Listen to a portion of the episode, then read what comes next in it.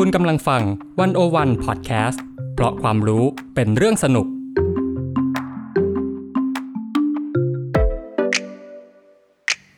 One O One In Focus เจาะไฮไลท์เด่น เศรษฐกิจสังคมการเมืองทั้งไทยและเทศ โดยกองบรรณาธิการ The One O One dot World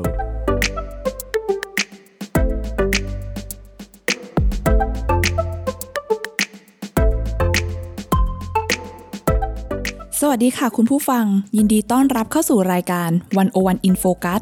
สัปดาห์นี้คุณอยู่กับอ้ายภาวันธนาเลิศสมบูรณ์กองบรรณาธิการ The One O One dot World ค่ะ และดีมพักธิลามาตาพิทักษ์กองบรรณาธิการ The One O One dot World ค่ะ ค่ะดีมวันนี้เป็นวันพุธที่ 5 กรกฎาคม 2566 นะคะ ซึ่งข่าวคราวที่คนสนใจในช่วงสัปดาห์ที่ผ่านมาเนี่ย คงหนีไม่พ้นข่าวเรื่องการเมือง ที่มีหลากหลายกระแสเรื่องเลยจริง ๆ เกี่ยวกับประธานสภาบ้างล่ะ หรือว่าพอเราได้ชื่อของประธานสภาที่เป็นคุณวันมูฮัมหมัดนอมัทามาแล้วเนี่ย แล้วก็มีรองประธานสภาจากพรรคก้าวไกลกับเพื่อไทยมาแล้วเนี่ย ครั้งต่อไปเราก็ต้องมาลุ้นระทึกอีกว่า ชื่อของพิธาริมเจริญรัตน์เนี่ยจะกลายเป็นนายกคนที่ 30 ของประเทศไทยได้ไหม ในวันที่ 13 กรกฎาคมที่จะมาถึงในอาทิตย์หน้า หรือว่ายังจะต้องฝ่าด่านสวที่ดูเหมือนหลายคนก็ไม่อยากให้คุณพิธาเป็นนายกกันแน่ ทีนี้เนี่ยรับวันนี้เราก็เลยจะมาพักเบรกกันง่าย ๆ ด้วยการเล่าถึงเกร็ดความรู้เกี่ยวกับเรื่องการเมือง ที่เราอาจจะเรียกได้ว่าเป็นรวมฮิต ความอีหยังวะของการเมืองไทยก็ได้สำหรับความอีหยังวะเรื่องแรกดีมอยากจะรู้เรื่องไหนก่อนดีกว่าคะวันนี้เรามี 3 เรื่องให้ดีมเลือกมีเรื่องของประธานสภาสว แล้วก็นักร้องค่ะดีมโอ้โห ถ้าเป็นในช่วงนี้นะคะพี่ไอ้เรื่องแรกที่คนพูดถึงเนี่ยคงจะหนีไม่พ้นประธานสภาแล้วล่ะค่ะ มันก็จะมีคนวิพากษ์วิจารณ์กันเยอะเนาะว่าทำไมประเทศไทยการเมืองไทยเนี่ยถึงต้องมีการแย่งชิงตำแหน่งประธานสภากันด้วย ทีนี้ก็เลยมีคนตั้งคำถามว่า แล้วประเทศอื่นที่เขามีระบอบสภาแบบเราเนี่ยประชาธิปไตยแบบรัฐสภาแบบเราเนี่ยเขามีการแย่งชิงประธานสภาแบบเราไหม ไอ้เรื่องการแย่งชิงตำแหน่งประธานสภาเนี่ยเป็นเรื่องธรรมชาติในระบบการเมืองหรือเปล่า หรือว่าจริง ๆ แล้วความอีหยังวานี้เนี่ยมันเกิดขึ้นเฉพาะในประเทศไทยเท่านั้นค่ะอ่าโอเคค่ะดีมฉะนั้นเนี่ยเราก็จะมาสำรวจประธานสภาของประเทศอื่น ๆนะคะ ผ่านบทความของคุณวรดรเลิศลักษ์ค่ะ ที่เป็นนักวิจัยจากวันโอวัน Public Policy Think Tank หรือก็คือชื่อบทความว่าในโลกประชาธิปไตยประธานสภามาจากไหนอ่า อย่างแรกเลยค่ะดีมดีมรู้ไหมคะว่าหน้าที่ของประธานสภาไทยเนี่ยเขาทำอะไรบ้างอืมอันนี้ก็ไม่ค่อยแน่ใจเลยค่ะ แต่ว่า น่าจะเป็นตำแหน่งที่สำคัญพอตัวไม่งั้น แต่ละพักอาจจะไม่แย่งชิงกันขนาดนี้ อ่าโอเคค่ะ ในประเทศไทยนะคะ ประธานสภาเนี่ยมีอำนาจกำหนดและเรียงลำดับเรื่องที่จะถูกนำมาพูดคุย หรือว่าตัดสินใจในสภา ผ่านการบรรจุยติ จัดวาระการประชุมและควบคุมการประชุมค่ะ เช่น ก็อาจจะไม่ไม่อนุญาตให้สสกล่าวถึงบางเรื่อง บางบุคคล หรือว่าบางสถาบัน ประธานเนี่ยนะคะยังมีอำนาจวินิจฉัยว่าจะต้องส่งร่างกฎหมายให้นายกรัฐมนตรีรับรองก่อนเสนอเข้าสภา และประชาชนสามารถเข้าชื่อเสนอร่างกฎหมายหนึ่งหนึ่งได้หรือไม่ ในแง่นี้เนี่ยประธานสภาเนี่ยก็ไม่ได้ถึงขั้นมีอำนาจเคาะให้เรื่องหนึ่งเนี่ย ผ่านหรือไม่ผ่านความเห็นชอบของสภาโดยตรง แต่ว่ามีอำนาจในการกำหนดประเด็นวาระที่จะถูกนำมาให้สภาตัดสินใจ ซึ่งแน่นอนว่าการใช้อำนาจดังกล่าวเนี่ยก็อยู่ภายใต้บทบัญญัติของรัฐธรรมนูญนะคะ หรือข้อบังคับสภาแล้วก็หลักการวางตัวเป็นกลางด้วย แต่ทั้งนี้ทั้งนั้นเนี่ยประธานก็ยังสามารถใช้ดุลพินิษในการปฏิบัติหน้าที่ได้ไม่มากก็น้อย ทีนี้เนี่ยเรื่องที่เราโต้เถียงกันหลักๆ ในช่วงหลายวันหลายสัปดาห์ที่ผ่านมาก็คือ ประธานสภาเนี่ยควรจะมาจากพรรคอันดับหนึ่งหรือเปล่า ดีมคิดว่ายังไง อันเนี้ยดิมก็แอบสงสัยเพราะว่าก็มีคนบอกว่าจริง ๆ แล้วเนี่ยตามมารยาทเนี่ยควรจะยกให้พรรคอันดับหนึ่งเนาะแต่ว่าคำว่าตามมารยาทในที่เนี้ยก็อาจจะไม่จำเป็นต้องเป็นแบบนี้เสมอไปหรือเปล่าคะ อืมจริงๆเนี่ยถ้าเราดูในประวัติศาสตร์การเมืองไทยนะคะ ระบบการเมืองในช่วงสองทศวรรษก่อนจะเกิดการรัฐประหารเนาะก็จะเป็นระบบแบบสองพักหลักก็จะมี ขั้วของไทยรักไทย พลังประชาชน เพื่อไทยแข่งกับประชาธิปัตย์นะคะ โดยพรรคที่ชนะเลือกตั้งเนี่ยก็มักจะมีสสเกินกึ่งหนึ่งในสภา ฉะนั้นเนี่ยมันก็เลยจะเป็นตำแหน่งของเขาโดยดุษณีไป แต่ทีนี้เนี่ยหลังการเลือกตั้งปี 2562 เนี่ยระบบพักมันได้แปลเปลี่ยนเข้าสู่ระบบหลายพักมากขึ้น คือไม่มีพักใดที่มีสส ถึงครึ่ง และจำเป็นต้องจัดตั้งรัฐบาลผสม ซึ่งนำไปสู่การเลือกสสจากพรรครัฐบาลอันดับสองอย่างเช่น คุณชชวนหลีกภัยที่เป็นประธานสภาคราวก่อนเนี่ยขึ้นดำรงตำแหน่งประธานสภาในระหว่างปี 2562 จนถึงก่อนหน้านี้ที่เราจะมีการเลือกตั้งกัน ทีนี้เนี่ย ประเทศอื่นที่ใช้ระบบประชาธิปไตยแบบรัฐสภา มีระบบหลายพักเหมือนกันเนี่ย จัดตั้งรัฐบาลผสมเหมือนกันเนี่ย แล้วก็เลือกประธานสภาใหม่หลังการเลือกตั้ง คล้ายกับประเทศไทยแบบของเราเนี่ย ประธานสภาเหล่านี้ของประเทศเหล่านี้มาจากไหน เราก็ไปได้ดูผลสำรวจของ Economist Intelligence Unit หรือ EIU นะคะ เลือกมา 10 ประเทศที่เขาประเมินว่า มีคุณภาพประชาธิปไตยเต็มขั้น และสมควรจะใช้เป็นต้นแบบอ้างอิง 10 ประเทศที่คล้ายๆกับเราเนี่ยมีประเทศ นอร์เวย์ไอซ์แลนด์ สวีเดน ฟินแลนด์ เดนมาร์กเนเธอร์แลนด์ ลักเซมเบิร์ก เยอรมนี ออสเตรีย และสเปนค่ะ จากการสำรวจนะคะพบว่าประธานสภาคนปัจจุบันของทุกประเทศ 8 ใน 10 ประเทศเนี่ยมี ที่มามาจากพรรครัฐบาลที่มีสสมากที่สุดอันดับหนึ่งในสภา แม้ว่าพรรคเหล่านี้เนี่ยจะมีสัดส่วนสสในสภาไม่ถึง 50%หมายถึงเขามีคนเยอะเป็นอันดับ อันดับหนึ่งนะ แต่ว่าไม่จำเป็นจะต้องมีสสจากพรรคตัวเองเนี่ยเกิน 50%ของสภาก็ได้ มีแค่เดนมาร์กและเนเธอร์แลนด์เท่านั้นค่ะ ที่มีประธานสภามาจากพรรครัฐบาลอันดับสองแนวโน้มที่กล่าวมาทั้งหมดเนี่ยสะท้อนถึงลักษณะการรวมอำนาจในระบอบการเมืองแบบรัฐสภา หมายความว่าที่มาของอำนาจฝ่ายนิติบัญญัติอย่างสภา แล้วก็ฝ่ายบริหารอย่างคณะรัฐมนตรีเนี่ยมีความสัมพันธ์ใกล้ชิด แล้วก็มีความชอบธรรมในการจัดตั้งรัฐบาลต้องมาพร้อมกับความสามารถ ในการควบคุมเสียงข้างมากในสภาอยู่แล้วเนาะจึงมีโอกาสสูงที่สสจากพรรคที่เป็นผู้นำรัฐบาลเนี่ยจะได้รับเลือกเป็นผู้นำของรัฐสภาด้วย อืมอย่างนี้นี่เองค่ะ แล้วก็มีอีกประเด็นหนึ่งที่คนเนี่ยโต้เถียงกันเยอะมากก็คือ เรื่องอายุและก็ประสบการณ์ในการทำงานของ คนที่จะขึ้นมาเป็นประธานรัฐสภาค่ะ ก็อยากจะรู้ว่าจริง ๆ แล้วถ้าเป็นในประเทศอื่นเนี่ยเขามีมาตรฐานนี้เหมือนเหมือนเราไหมว่า คนที่จะขึ้นมาเป็นประธานได้เนี่ยจะต้องมีอายุมากหน่อย แล้วก็อาจจะต้องมีประสบการณ์ที่เยอะๆอย่างเงี้ยค่ะพี่ไอายอืมบ้านเรานี่ก็แบบว่าพอพูดถึงประธานสภาเขาก็จะนึกถึงคนที่แก่จริงสุดๆเนาะก็จะถือว่ามีประสบการณ์มากที่สุด แต่ทั้งนี้ทั้งนั้นค่ะ เราก็ได้ไปดูข้อมูลของ Inter Parliamentary Union ประธานสภาของ 10 ประเทศที่อ้ายได้กล่าวไปเนี่ย มีอายุเฉลี่ยเมื่อขึ้นดำรงตำแหน่งเพียง 52.1 ปี หรือก็คือประมาณ 52 ปีเท่านั้นแหละเนาะ โดยประธานจาก 8 ประเทศจะได้รับเลือกก่อนอายุ 60 ปี หากนับรวมประธานสภาของทุกประเทศในระบอบการเมืองการปกครองแบบทั่วโลกเลยนะคะ ไม่ใช่ไม่ได้จำกัดอยู่แค่ 10 ประเทศเนี่ย จะพบว่าอายุเฉลี่ยอยู่ที่ 56.5 ปี และประธานใน 108 จาก 179 ประเทศ หรือเกินครึ่งของทั่วโลกเนี่ย ขึ้นดำรงตำแหน่งก่อนอายุ 60 ปี นั่นหมายความว่าอายุไม่ใช่เกณฑ์หลักนะคะ ไม่ได้หมายความว่าเราจะต้องแบบแก่ถึงขั้นแบบ 70-80 ถึงจะเป็นประธานสภาได้นะคะ มาดูในนอร์เวย์ด้วยค่ะ นอร์เวย์เนี่ยนะคะเป็นประเทศที่ EIU เนี่ยประเมินคุณภาพประชาธิปไตยดีที่สุดในโลก ดีมทราบไหมคะว่าประธานสภาของเขาเนี่ยตอนที่ได้รับเลือกเป็นประธานสภาอายุเท่าไหร่กัน อืม ถ้าจะให้ลองเดาเนี่ย น่าจะอายุประมาณ 50-60 หรือเปล่าคะอ่าจริง ๆ เขาอายุแค่ 39 ปีนะคะ ตอนได้รับตำแหน่งแล้วก็เป็นสสสมัยที่2เท่านั้น แต่ว่าเราก็ควรจะเสริมด้วยว่านักการเมืองในหลายประเทศเนี่ยมักเข้าร่วมกิจกรรมการเมืองตั้งแต่เยาว์วัย แล้วก็เคยทำงานการเมืองอื่น ๆ อย่างเช่น เป็นสมาชิกสภาท้องถิ่น ก่อนจะได้รับเลือกเป็นสส ฉะนั้นเนี่ยแม้ว่าอายุและประสบการณ์ งานสำหรับสภาระดับชาติเนาะจะดูน้อย แต่ไม่ได้หมายความว่าหลายคนจะขาดประสบการณ์ในการทำงานด้านการเมือง ทั้งนี้ทั้งนั้นเนี่ยสิ่งที่เราเล่ามาทั้งหมดตัวอย่างที่เราเล่ามาทั้งหมดเนี่ยมันก็ฟังดูเหมือนเป็นหลักการที่พึงคาดหวัง เท่านั้น อย่าลืมว่าทุกประเทศของเราเนี่ยก็จะมีบริบททางสังคม เศรษฐกิจการเมืองและวัฒนธรรมที่ต่างกัน ก็เลยนำมาสู่ผลลัพธ์อย่างที่เราเห็นล่าสุดที่คุณวันมูฮัมหมัดนอมัทานะคะ ได้ขึ้นเป็นประธานสภาก็ดูคล้ายกับว่าจะเป็นที่พึงพอใจของทุกฝ่ายแล้วอะยกต่อไปที่น่าจับตามองมากกว่าประธานสภา จึงน่าจะเป็นเรื่องนายกเนี่ยแหละอะค่ะอ้ายว่าว่าพอถึงตอนที่เราเสนอชื่อนายกแล้วเนี่ย คุณพิธาจะได้เป็นนายกจริง ๆ หรือเปล่าหรือว่าต้องฝ่าด่านอะไรอีก ก็จริง ๆ ถ้าพูดถึงการเลือกนายกเนี่ยปัจจัยที่สำคัญที่ทุกคนลืมไม่ได้เลยคือสวเนาะซึ่งตำแหน่งสวเนี่ยต้องพูดว่าเป็นที่วิพากษ์วิจารณ์มาตั้งแต่ก่อนจะเลือกตั้งเสร็จแล้วด้วยซ้ำเพราะเชื่อว่าทุกคนเนี่ยน่าจะรู้กันอยู่แล้วว่า สวเนี่ยมีสิทธิ์ที่จะโหวตรับรองหรือไม่รับรองนายก แล้วจากนั้นเนี่ยก็มีสวบางท่านนะคะ ออกมาพูดว่าเขาเนี่ยจะไม่โหวตให้พิธาเป็นนายกอืมเพราะเขาเนี่ยยึดในหลักการตัวเอง โดยไม่จำเป็นต้องฟังเสียงของประชาชนก็ได้อืมซึ่งก็เป็นเหตุผลที่อีหยังวะพอสมควรเนาะ ทีนี้ก็อยากจะชวนพี่ไอ้ายมาคุยในประเด็นนี้ค่ะ ว่าจริง ๆ แล้วเนี่ยกฎอีหยังวะในการที่สวเนี่ยมีสิทธิ์โหวตรับรองนายกเนี่ย มันเกิดขึ้นจากอะไรและจริง ๆ แล้วสวมีบทบาทมากน้อยแค่ไหนในรัฐสภา และสุดท้ายแล้วเนี่ยสว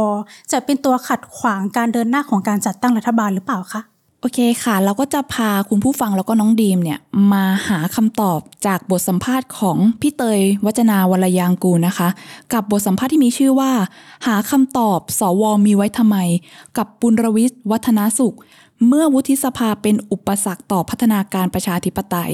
คืออาจารย์ปุรวิทย์วัฒนสุขเนี่ยนะคะ เป็นอาจารย์สาขาวิชาการเมืองการปกครอง คณะรัฐศาสตร์ มหาวิทยาลัยธรรมศาสตร์ค่ะ แล้วก็ล่าสุดเนี่ย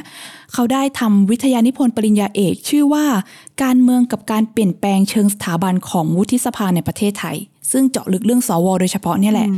งานของอาจารย์เนี่ยเขาเล่าว่าเริ่มต้นจากคำถามพื้นฐาน 2คำถามค่ะ คือ 1. วุฒิสภาเนี่ยมีพัฒนาการอย่างไรในการเมืองไทย 2. สถาบันนี้เนี่ยคืออะไร และทำไมจึงยังต้องมีอยู่อ่าทีนี้เรามาตอบคำถามทีละเรื่องเนาะเรื่องพัฒนาการเนี่ยอาจารย์บอกว่าสถาบันทางการเมืองต่างๆ ของไทยเนี่ยมีพัฒนาการที่ค่อนข้างซับซ้อนค่ะดีมเพราะว่าเราเปลี่ยนรัฐธรรมนูญบ่อย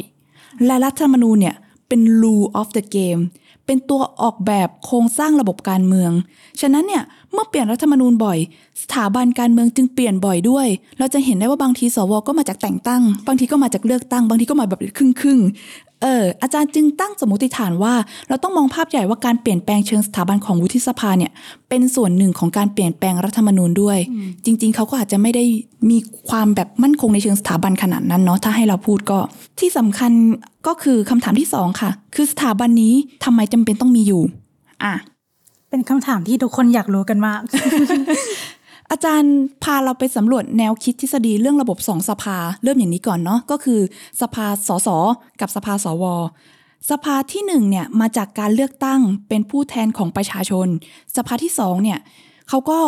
ถูกออกแบบมาเหมือนเป็นนกลไกเชิงสถาบันเพื่อตรวจสอบถ่วงดุล ป้องกันไม่ให้เกิดทรราเสียงข้างมากในสภา เพราะว่าในระบอบประชาธิปไตยเนี่ยนะคะดีม มันไม่ได้มีแค่เรื่องการเลือกตั้ง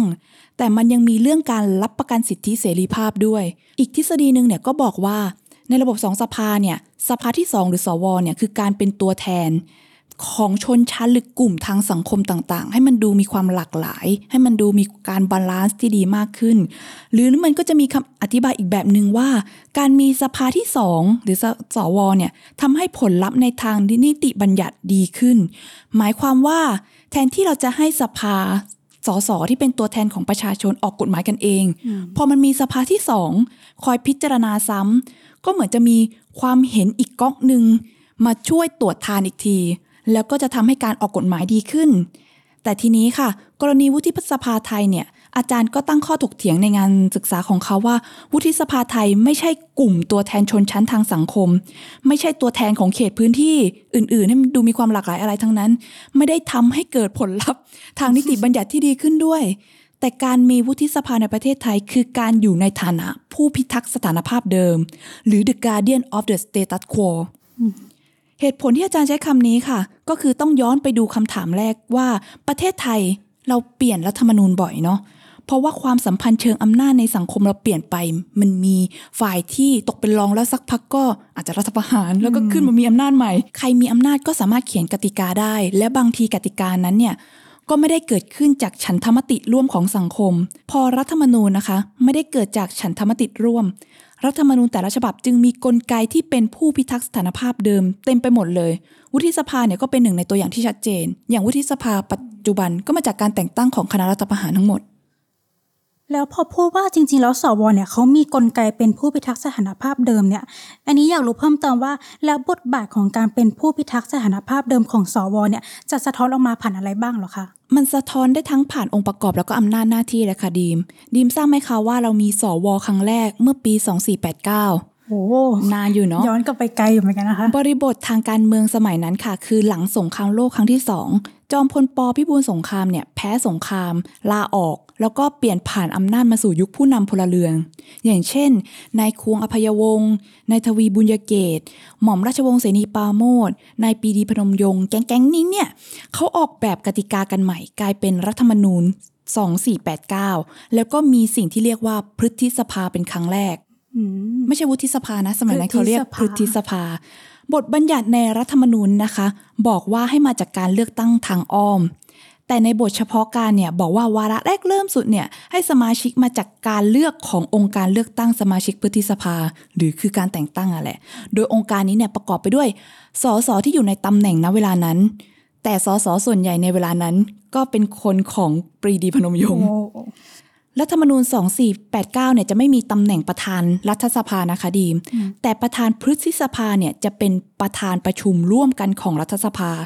สำหรับทุกวันนี้เนี่ยเมื่อแถลงนโยบายของรัฐสภาแล้วจะมีการอภิปรายแต่ไม่มีการลงมติ แต่ยุคนั้นเนี่ยให้สมาชิกพฤษสภาลงมติได้ด้วย นี่ก็เป็นอีกหนึ่งในตัวอย่างของกลไกผู้พิทักษ์สถานภาพเดิม ตอนนั้นเนี่ยพฤทธิสภาเนี่ยนะคะมี 80 คน เป็นคนของการเมืองที่สนับสนุนอาจารย์ปรีดีสัก 79 คนโอ้อีกคนหนึงมาจากพรรคประชาธิปัตย์มันจะหน้าตาออกมาเป็นยังไงก็อาจจะดู เรียกได้ว่าเป็นพฤทธิสภาเสียงข้างมากเลยทีเดียวอ่าโอเคมันก็อาจจะหน้าตาดูคล้ายๆ กับของเราในปัจจุบันนิดหน่อยสำหรับเรื่องของอำนาจของสวที่เลือกนายกได้เนี่ย อาจารย์ก็ยังเล่าเพิ่มเติมนะคะ ว่ามันไม่ใช่ปรากฏการณ์ใหม่ ถ้าย้อนกลับไปรัฐธรรมนูญ 2511 เนี่ย ตอนนั้นจอมพลถนอมกิติขจรขึ้นครองอำนาจต่อจากจอมพลสฤษดิ์ธนรัตน์เนี่ย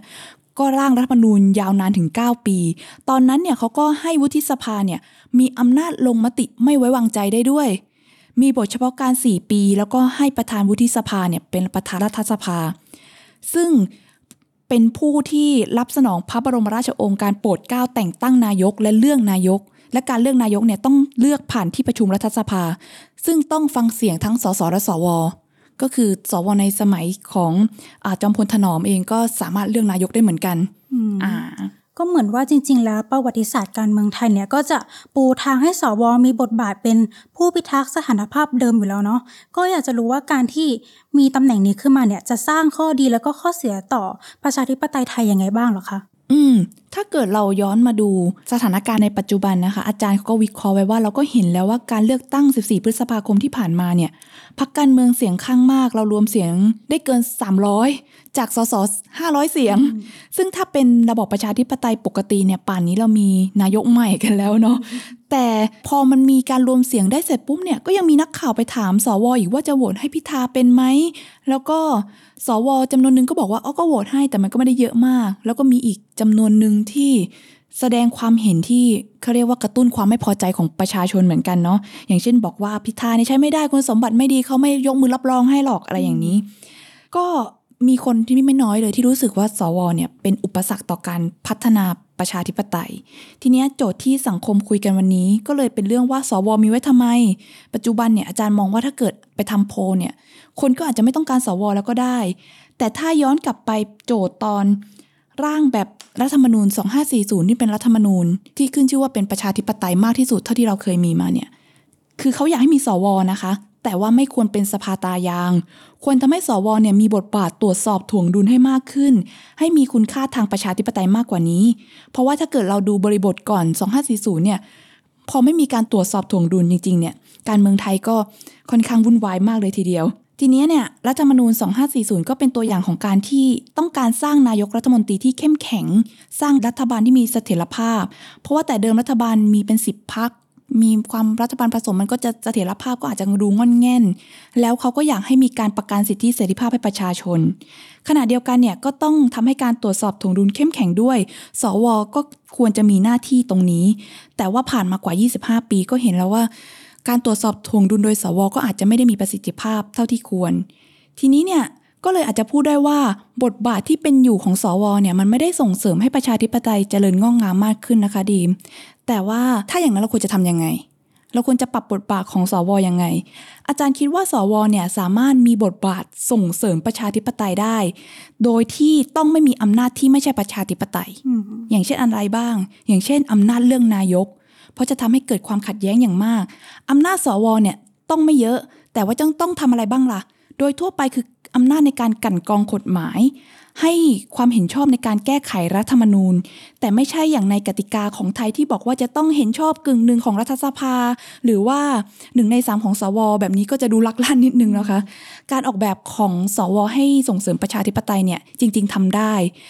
แต่ต้องไม่ให้อำนาจสภาสูงไปละเมิดสภาล่างที่ถือว่าเป็นตัวแทนของประชาชนที่มีจากการเลือกตั้ง โลกนี้เนี่ยมีหลายประเทศที่ใช้ระบบสองสภาแบบนี้ แต่ว่า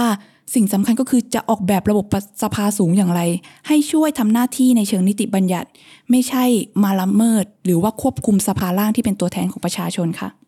ทีนี้สิ่งที่น่าสนใจอีกอย่างหนึ่งในการเมืองไทยสำหรับเรานะคะดีมก็คือพอพูดถึงเรื่องการตรวจสอบถงดุลเนี่ย มันก็อาจจะไม่ได้มีแค่สวที่ทำหน้าที่นั้น แต่ว่าสังคมไทยก็จะมีคนอีกกลุ่มหนึ่ง ที่เราเรียกกันว่ากลุ่มนักร้อง มาคอยทำหน้าที่นี้เหมือนกัน ก็ได้ยินว่าดีมเนี่ยก็เป็นคนไปสัมภาษณ์แล้วก็ทำเรื่องนี้โดยตรง อยากจะให้ดีมเล่าถึงอ่าภูมิทัศน์หรือว่าลักษณะของกลุ่มนักร้องให้เราฟังหน่อยได้ไหมคะ ค่ะ ก็จริงๆเนี่ยถ้าพูดถึงนักร้องก็ต้องเกินก่อนเนาะว่า ไอช่วงการเลือกตั้งที่ผ่านมาเนี่ยข่าวที่เราเห็นแล้วจะอย่างหวะกันแน่นอนเนี่ยก็คือ ประเด็นการออกมาทำหน้าที่ของนักร้อง ซึ่งนักร้องในที่นี้เนี่ยไม่ใช่นักร้องที่ขึ้นไปร้องเพลงบนเวทีกันนะคะทุกคนอ่าแต่เป็นนักร้องเรียนที่จะออกมาขอให้กกตเนี่ยช่วยตรวจสอบเรื่องต่างๆ ให้ตัวอย่างเช่น อย่างล่าสุดเลยเนี่ยมีนักร้องท่านหนึ่งเนาะเขาไปร้องให้กกตเนี่ยช่วยตรวจสอบเอาผิดการกระทำที่คุณพิธาไปดูวอลเลย์บอลอ้าวอะ แค่พูดแค่นี้พี่ไอ้ายก็ทำหน้าอีหยังวะแล้ว ก็คือประเด็นก็คือบางทีเนี่ยการร้องเรียนเนี่ยมันก็มีความอีหยังวะว่า เรื่องแบบนี้มาร้องกันได้ด้วยเหรอ แล้วจริง ๆ แล้วการที่เขาไปดูวอลเลย์บอลเนี่ยเขาผิดอะไรใช่ไหมคะ แต่ว่าจริง ๆ แล้วเนี่ยวีรกรรมของนักร้องไม่ได้มีแค่นั้นเนาะอย่างเรื่องใหญ่ที่เราเห็นกันล่าสุดเนี่ยก็จะเป็นเรื่องหุ้นสื่อของคุณพิธาอืมทางทางๆที่ก็มีคนเนี่ยนำหลักฐานมากางให้ดูแล้วว่าไอทีวีเนี่ยไม่ได้ทำสื่อมานานแล้ว ไม่นับเป็นหุ้นสื่อแล้ว ด้วยเหตุการณ์ต่างๆ เหล่านี้นะคะ ก็ยิ่งทำให้สังคมเนี่ยตั้งคำถามแล้วก็วิพากษ์วิจารณ์กันว่า การร้องเรียนต่างๆ ของนักร้องเหล่านี้เนี่ยจริง ๆ แล้วจะเป็นการตรวจสอบถ่วงดุล หรือว่าจะเป็นการทำให้ประชาธิปไตยเนี่ยติดขัดกันแน่ อื พอมีประเด็นนี้ขึ้นมานะคะ ก็เลยกลายเป็นบทสัมภาษณ์ที่ชื่อว่า เลือกตั้ง นักร้อง สวรัฐประหาร การเมืองไทยยังมีอีกหลายด่านให้ฝ่าไป โดยดีมเนี่ยได้ไปพูดคุยกับอาจารย์พนัททัศนียานนท์อดีตคณะบดีคณะนิติศาสตร์ มหาวิทยาลัยธรรมศาสตร์ค่ะซึ่งพอพูดถึงเรื่องนักร้องเนี่ยจริง ๆ ก็ต้องขออธิบายให้ผู้ฟังเข้าใจก่อนนะคะว่า จริง ๆ แล้วนักร้องเหล่านี้เนี่ยเขามีสิทธิ์ที่จะร้องเรียน ด้วยกฎหมายที่ระบุไว้ในรัฐธรรมนูญฉบับปี 2560 ค่ะ ที่กำหนดให้ประชาชนทั่วไปเนี่ยสามารถร้องเรียนการกระทำที่อาจจะสอว่าไม่สุจริตหรือผิดกฎหมายของนักการเมืองได้ คือพอมีกฎหมายนี้ขึ้นมาเนี่ยพี่อ้ายแล้วก็อาจจะมองได้ว่ากฎหมายนี้เนี่ยมันก็เขียนขึ้นมาเพื่อให้ประชาชนเนี่ยได้มีสิทธิ์ในการตรวจสอบการทำงานของรัฐบาลเนาะแต่ว่าอาจารย์เนี่ยก็ชวนเรามองอีกมุมหนึ่งว่าบางทีกฎหมายที่เขียนขึ้นด้วยเจตนาที่ดีเนี่ย แต่พอมันมีช่องโหว่หลงเหลืออยู่เนี่ย ก็อาจจะกลายเป็นกฎหมายที่ย้อนกลับมา สร้างความไม่ยุติธรรมให้กับประเทศไทยเองก็ได้ อืม จริง ๆ เนี่ยไอภาพของการร้องเรียนเนี่ย มันไอช่องว่างที่ว่ามันเกิดจากอะไรได้บ้างคะที่ทำให้เกิดข้อร้องเรียนกันเยอะแยะขนาดนี้ ก็จริง ๆ ช่องว่างให้มี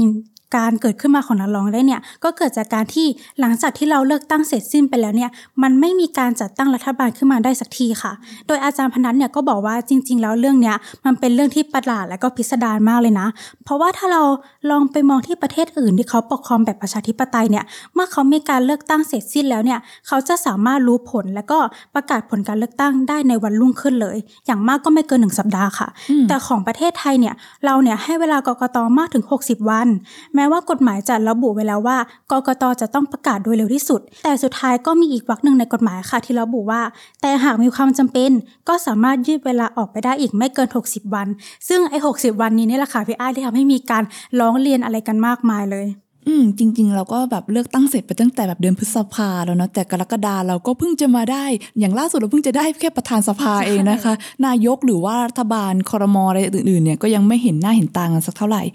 ทีนี้เนี่ยอาชีพนักร้องที่ว่าเนี่ย อาจารย์มองว่าจุดประสงค์หรือการมีตัวตนความต้องการของเขาแท้จริงเนี่ยมันคืออะไรกันคะ กับการที่มาไล่ร้องเรียนเรื่องนักการเมืองอยู่เรื่อยเนี่ย ค่ะก็อย่างที่บอกไปว่าจริง ๆ แล้วตัวกฎหมายเนี่ยก็เกิดขึ้นจากเจตนาที่ดีเนาะแต่ว่าอาจารย์พนัทเนี่ยเขามองว่าอาชีพนักร้องที่ว่าเนี่ยเขามีการร้องเรียนโดยมีเจตนาที่ไม่สุจริต แล้วก็อาจจะมีการแสวงหาผลประโยชน์ของตัวเองโดยมิชอบด้วย โดยเนี่ยอาจารย์เขาได้มองไว้ว่าจริง ๆ แล้วนักร้องเหล่านี้เนี่ยอาจจะเป็นมือปืนรับจ้างของผู้มีอำนาจบางคนหรือเปล่า และการร้องเรียนนี้เนี่ยอาจารย์มองว่าอาจจะมีเหตุผลจูงใจ หรือว่าจุดมุ่งหมายทางการเมืองไม่ทางใดก็ทางหนึ่งด้วยค่ะ นอกจากนี้นะคะ อาจารย์ก็มองว่าจริง ๆ แล้วจุดประสงค์ที่แท้จริงของเรานักร้องเนี่ยอาจจะไม่ได้ต้องการตรวจสอบความไม่เป็นธรรมก็ได้ แต่ว่ามีอยู่สามประการที่อาจารย์ตั้งข้อสังเกตค่ะประการแรกก็คืออาจจะร้องเรียนเพราะว่าพูดง่ายๆคือหิวแสง ก็คืออยากจะบอกว่าฉันมีตัวตนอยู่นะ ฉันร้องเรียนอยู่เธอจะมาลืมฉันไม่ได้ ข้อที่สองคือร้องเรียนเพราะมีผลประโยชน์แอบแฝง หรืออย่างที่บอกไปว่าอาจจะรับจ้างให้กับใครบางคนค่ะ อย่างที่ 3 ที่อาจารย์มองว่าอาจจะเป็นจุดประสงค์ที่ร้ายแรงที่สุด ก็คืออาจจะมีการสมคบคิดกันค่ะพี่อ้ายเพื่อให้มีการปั่นป่วนทางการเมืองเกิดขึ้น ซึ่งพอมันมีความปั่นป่วนสถานการณ์เกิดขึ้นมาเนี่ยก็อาจจะเป็นการสกัดกั้นไม่ให้คนที่ชนะการเลือกตั้งเนี่ยได้เป็นรัฐบาลนะคะทั้งนี้ทั้งนั้นเนี่ยเออเรื่องที่พูดไปเหล่านี้ก็เป็นแค่ข้อสังเกตของอาจารย์เท่านั้นเนาะแล้วก็นอกจากนี้เนี่ยอาจารย์ก็แสดงความคิดเห็นว่า เวลาที่นักร้องเขาบอกว่าเขาเนี่ยมีหน้าที่ตรวจสอบความไม่เป็นธรรมให้สังคมเนี่ยมันอาจจะเป็นแค่ข้ออ้างเท่านั้นก็ได้ เพราะว่าเจตนาที่แท้จริงเนี่ยถ้าเขาเห็นผลดีต่อประชาธิปไตยจริงๆเนี่ยก็ไม่น่าจะนำเรื่องเล็กๆน้อยๆมาร้องเรียนกันแบบนี้ค่ะ แต่ก็อย่างที่ดีมพยายามย้ำมาโดยตลอดเนาะว่าแบบว่ากฎหมายรัฐธรรมนูญ ปัจจุบันเนี่ยมันเปิดโอกาส ให้ใครก็ได้สามารถร้องเรียนได้จริง ๆ ทีนี้เนี่ยถ้าเกิดมันมีคนบอกว่า ก็เขาก็ใช้สิทธิ์ตามที่ประชาชนมีอะเขาใช้สิทธิ์ในการร้องเรียนเมื่อเห็นสิ่งที่ไม่ไม่ถูกต้องอาจจะในสายตาเขาเขาก็สามารถทำได้ อาจารย์มองตรงนี้ว่ายังไงคะหรือว่าเส้นมันควรจะอยู่ตรงไหน คือประเด็นนี้นี่ยอาจารย์ ได้ให้คำตอบที่น่าสนใจแล้วก็อยากจะชวนทุกคนคิดไปด้วยกันมาก ๆ เลย คืออาจารย์อธิบายหลักการง่าย ๆ ว่า ถ้าคุณจะไปร้องเรียน มันก็คล้ายๆ กับการร้องทุกข์ หมายความว่าคุณมีทุกข์คุณเกิดความเสียหายจากเรื่องนั้นๆ คุณจึงไปร้องเรียนเพื่อให้ได้ความเป็นธรรม อยากจะชวนทุกคนมองอย่างนี้ค่ะว่า อย่างตัวอย่างของการร้องเรียนเรื่องพิธาไปดูวอลเลย์บอลเนี่ย ใคร เขาเป็นทุกข์กับเรื่องนี้ มีใครเสียหายจากการที่พิธาไปดูวอลเลย์บอลไหม แล้วถ้าไม่มีคนเสียหายจากเรื่องนี้ คุณไปร้องเรียนทำไม หลักการมันง่ายๆแค่นี้เองที่อยากจะชวนทุกคนมองไปด้วยกันค่ะ สุดท้ายแล้วเนี่ยอาจารย์ก็ชี้ให้เห็นว่า หลักการที่ดี แต่ว่าถ้าเกิดจากการที่คุณมีเจตนาที่ไม่ดีตั้งแต่แรกเนี่ยมันก็พิสูจน์ได้เห็นแล้วว่า สมมุติฐานเนี่ยมันไม่เป็นความจริงที่ว่าการที่ให้ทุกคนเนี่ยสามารถมาร้องเรียนกันได้ทั่วประเทศเลยเนี่ยจะช่วยให้การขับเคลื่อนประชาธิปไตยดีขึ้น อาจารย์มองว่าการที่ปล่อยให้มีการร้องเรียนกันได้ง่าย ขนาดนี้เนี่ยจะเป็นการเปิดช่องให้มีการร้องเรียนในเจตนาที่ไม่สุจริต และก็อาจจะเป็นอาวุธที่ใช้กันแกล้งกันทางการเมืองได้ด้วยค่ะ แต่ว่าจริง ๆ แล้วเนี่ยอาจารย์ก็ไม่ได้ตั้งแง่กับการร้องเรียนขนาดนั้นนะคะพี่อ้ายอาจารย์เนี่ยเน้นย้ำมากเลยว่า ถ้าคุณร้องเรียนในเรื่องที่เป็นประโยชน์ต่อการเมืองจริง ๆ ตัวอย่างเช่น ร้องเรียนว่ามีการทุจริตคอร์รัปชันร้องเรียนว่ามีการโกงเลือกตั้งเนี่ยเรื่องเนี้ยอาจารย์สนับสนุนให้ร้องกันมากๆเลย เพราะว่าการที่มีนักการเมืองทำแบบเนี้ยประชาชนคือผู้เสียหายจริงๆอืมเพราะฉะนั้นนะคะ อาจารย์ก็เลยบอกว่า เราเนี่ยควรจะดูที่เจตนาของนักร้องมากกว่า เพราะว่าจริง ๆ แล้วอย่างที่บอกไปว่า การร้องทุกข์ต้องเกิดจากการที่คุณมีทุกข์แต่ถ้าคุณไม่ได้ทุกข์แล้วคุณมาร้องเนี่ยอาจคุณอาจจะมีเจตนาแอบแฝงอะไรอยู่หรือเปล่า อืม ทีนี้เนี่ย ถ้าเกิดระบบของการร้องเรียนเนี่ยมันทำได้ง่าย จนเกิดการกันแกล้งเกิดขึ้น ทีนี้อาจารย์ได้เสนอไหมคะว่า เราจะแก้ไขระบบร้องเรียนให้มันมีคุณภาพกว่านี้ได้ยังไงบ้าง ค่ะ ตรงนี้อาจารย์ก็บอกว่า พอมันมีกฎหมายที่ให้ทุกคนเปิดมาร้องเรียนกันได้เนี่ย จริง ๆ แล้วอย่างที่บอกไปเน้นย้ำกันหลายรอบว่า มันเกิดจากหลักการที่ดีเนาะอาจารย์ก็เลยบอกว่า การแก้ไขเนี่ยเราควรจะเขียนให้ชัดเจนไปเลยว่า ถ้ามีคนนำช่องโหว่ทางกฎหมายเนี่ยมาเอาความเท็จมาร้องเรียนใส่ผู้อื่นเนี่ยถ้ามีการตรวจสอบแล้วว่าสิ่งที่คุณร้องเรียนมาเนี่ยไม่เป็นเรื่องจริง เป็นเรื่องที่เป็นความเท็จเนี่ยคุณจะต้องได้รับโทษอย่างหนักค่ะ เพราะว่าตอนนี้เนี่ยพอใครมาร้องเรียนก็ได้ และเรื่องต่างๆ ที่มาร้องเนี่ยก็ไม่มีการคัดกรองกันเลย ก็เลยมีการร้องเรียนกันอยู่เรื่อยๆ ไม่จบไม่สิ้นสักทีค่ะ แล้วก็สิ่งสำคัญที่สุดนะคะ อาจารย์มองว่าหน่วยงานที่เกี่ยวข้องเนี่ยเมื่อคนรับเรื่องร้องเรียนมาแล้ว คุณจะอยู่เฉยๆไม่ได้อืมคุณต้องมีการตรวจสอบว่าเรื่องที่เขามาร้องเรียนเนี่ยมันเป็นความจริงไหมมันน่าเชื่อถือหรือเปล่า และถ้าหากว่าเป็นเรื่องที่ไม่เป็นความจริงเนี่ยองค์กรนั้นก็ต้องรับผิดชอบด้วยการดำเนินคดีกับผู้ร้องเรียนด้วยค่ะ แล้วก็นอกจากนี้นะคะ นอกจากกฎหมายการร้องเรียนแล้วเนี่ย อาจารย์ก็มองว่ากฎหมายพักการเมืองเนี่ยก็สมควรจะต้องแก้ไขด้วยเช่นเดียวกันค่ะ เพราะว่าอาจารย์มองว่าการที่ให้คนคนเดียวใครที่ไหนก็ไม่รู้ สามารถมีสิทธิ์ที่จะร้องเรียน ให้มีการยุบพักการเมืองได้เนี่ยมันอาจจะเกินไปนิดนึงเนาะอาจารย์ก็เลยมองว่าเราควรจะมีการคัดกรองมากกว่านี้ค่ะ ก็อย่างที่บอกไปว่า ต้องมีการตรวจสอบ เรื่องที่เขามาร้องเรียน ต้องดูว่าเขาเกี่ยวข้องกับเรื่องที่มาร้องเรียนมากน้อยแค่ไหน และที่สำคัญที่สุดกกตซึ่งตอนนี้มีอำนาจในการรับเรื่องร้องเรียนเนี่ยจะต้องทำงานที่มีประสิทธิภาพมากกว่านี้ ก็คือต้องตรวจสอบให้ดีกว่านี้ ไม่ใช่เรื่องอะไรก็รับมาหมดเลยค่ะพี่ไอ้อืมพอพูดพูดกันเสร็จปุ๊บเราก็จะเห็นได้ว่าจริง ๆ การเมืองไทยมันก็มีปัญหาในเชิงโครงสร้างสถาบันหลาย ๆ เรื่องเนาะไม่ว่าจะเป็นเรื่องของสวที่จะทำให้เกิดการตรวจสอบถงดุลที่มันชอบ เป็นธรรมได้ยังไงบ้าง แล้วก็มีเรื่องของการแก้ไขกฎหมาย เพื่อปิดโอกาสไม่ให้เกิดการร้องเรียน เพื่อสร้างความปั่นป่วนอะไรอีก ซึ่งก็พูดได้ว่าการเมืองไทยก็ยังคงน่าติดตามอยู่ ว่าสุดท้ายหลังจากนี้เนี่ยจากประธานสภาเนาะไปสู่ตำแหน่งนายก ผ่านด่านสวจะมีนักร้องหรือเรื่องร้องเรียนอะไรอีกมากมายแค่ไหน ยังมีเรื่องอีกอย่างหวให้เราต้องลุ้นกันอีกยาวเลยค่ะจริงค่ะ แต่ว่าสำหรับตอนนี้นะคะสำหรับคนที่สนใจการเมืองเข้มๆสามารถติดตามผลงานเพิ่มเติมได้ที่เว็บไซต์ d 1 o 1 w o r l d ค่ะ แล้วก็สามารถติดตามรายการวันโอนอินโฟกัสได้ทุกสัปดาห์ วันนี้เนี่ยเราสองคนก็คงอาจจะต้องขอพักการเมาส์การเมืองไว้ตอนนี้ก่อน ต้องขอตัวลาไปก่อนนะคะสวัสดีค่ะ สวัสดีค่ะ